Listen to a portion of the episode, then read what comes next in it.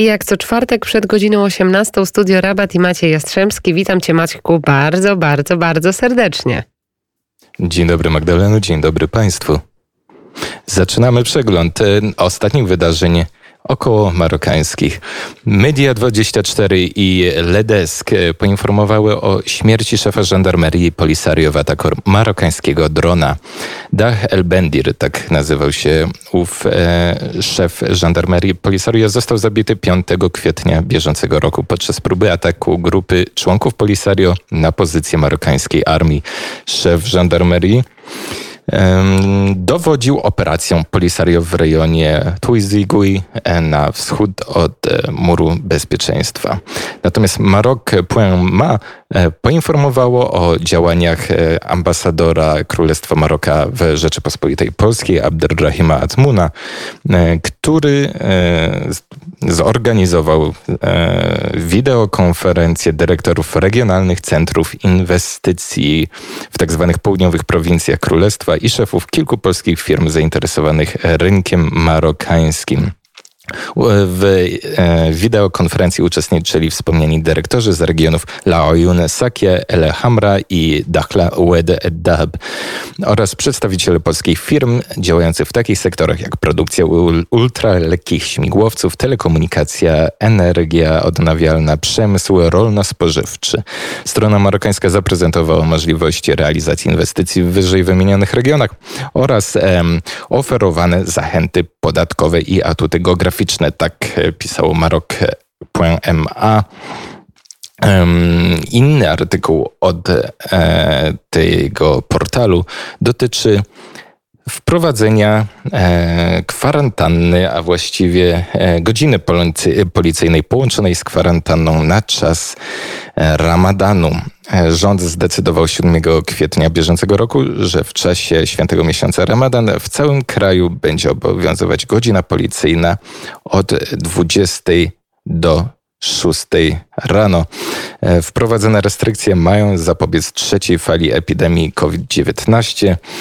Natomiast już jeden z regionalnych przywódców, Mekki El-Hanudi, marszałek Komuna de L'Outa, czyli powiedzmy, że województwa Louta w prowincji Al Hoceima,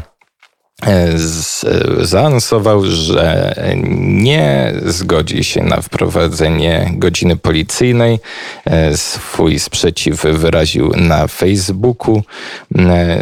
Poinformował również, że zezwoli swoim podległym jednostkom, po prostu podległym sobie osobom, na wyjście na ulicę w trakcie miesiąca Ramadan, czyli jak to się zazwyczaj dzieje, Arabowie, muzułmanie podczas miesiąca Ramadan spędzają dzień na odpoczynku, na jak najmniejszym wydatkowaniu energii ze względu na post ścisły. Pełen post podczas Ramadanu zakłada niepicie wody i niespożywanie posiłków od wschodu do zachodu słońca. Moment rozpoczęcia konsumpcji sygnalizuje wystrzał z armaty.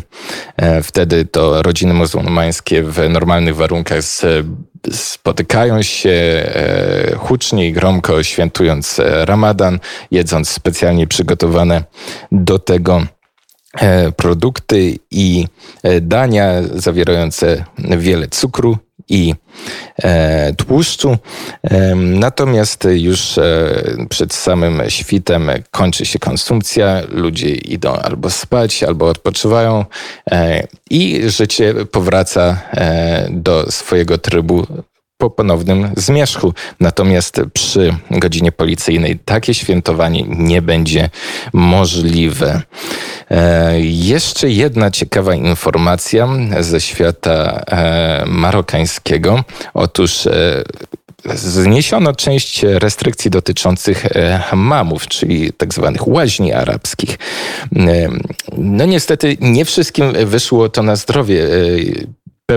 pewien portal marokański podał historię o anonimowym dyplomacie kraju afrykańskiego, który udał się do Hamamu i później zaskarżył obsługę Hamamu za to, że nie poinformowała go o naturze substancji, jaką jest mydło rustykalne, czy takie mydło krajowe, bardzo popularny i bardzo rozchwytywany produkt eksportowy, marokański produkt eksportowy. No niemniej ten wspaniały produkt ma to do siebie, że kiedy dostanie się do oka, to szczypie i zażalenie afrykańskiego dyplomaty polegało na tym, że nikt z obsługi go o takich właściwościach tego wspaniałego produktu nie poinformował. I właściwie to z nowości medialnych tyle. Natomiast jak znam ciebie, Magdo, to zawsze będziesz doczekliwa i będziesz chciała dowiedzieć się czegoś więcej jeszcze na temat bytowania w Maroku.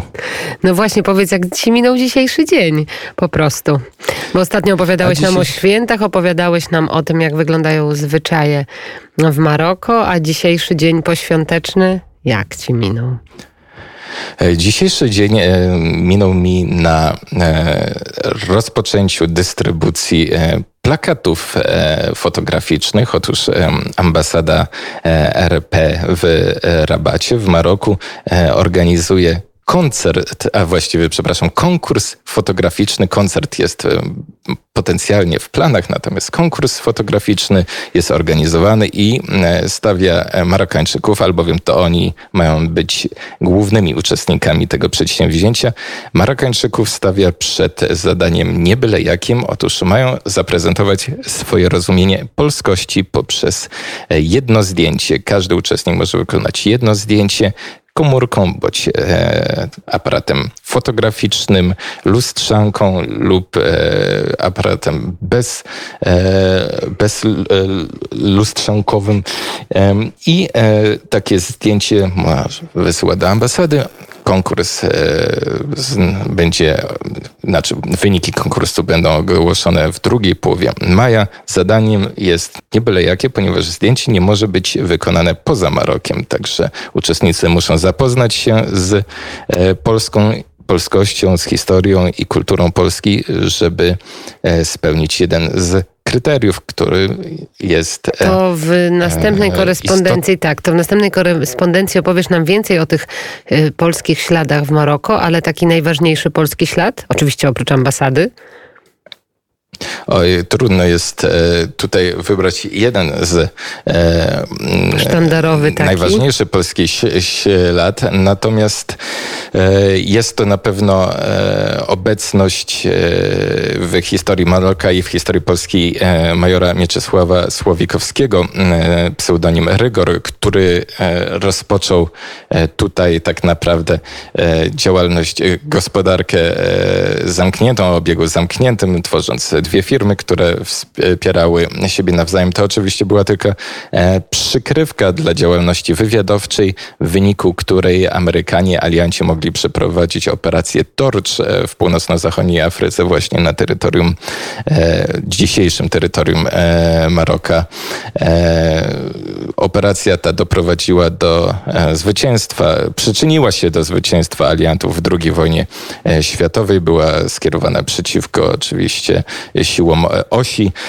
Natomiast śladów jest znacznie więcej. Są tutaj groby Polaków, uczestników, członków Legii Cudzoziemskiej, osób też niezwiązanych z Legią Cudzoziemską. No jest przecież Jan Potocki, który w 1791 roku przybył do Maroka jako pierwszy emisariusz, pierwszy dyplomata Rzeczypospolitej Polskiej na tej ziemi. I od tego czasu też datuje się relacje polsko-marokańskie, relacje dyplomatyczne. To są te polskie ślady. Miejmy nadzieję, że Marokańczycy nie tylko te, ale także wiele innych dostrzegą. Bardzo dziękuję. Maciej Jastrzębski, Studio Rabat. Serdeczne pozdrowienia ślemy. Dziękuję bardzo, kłaniam się.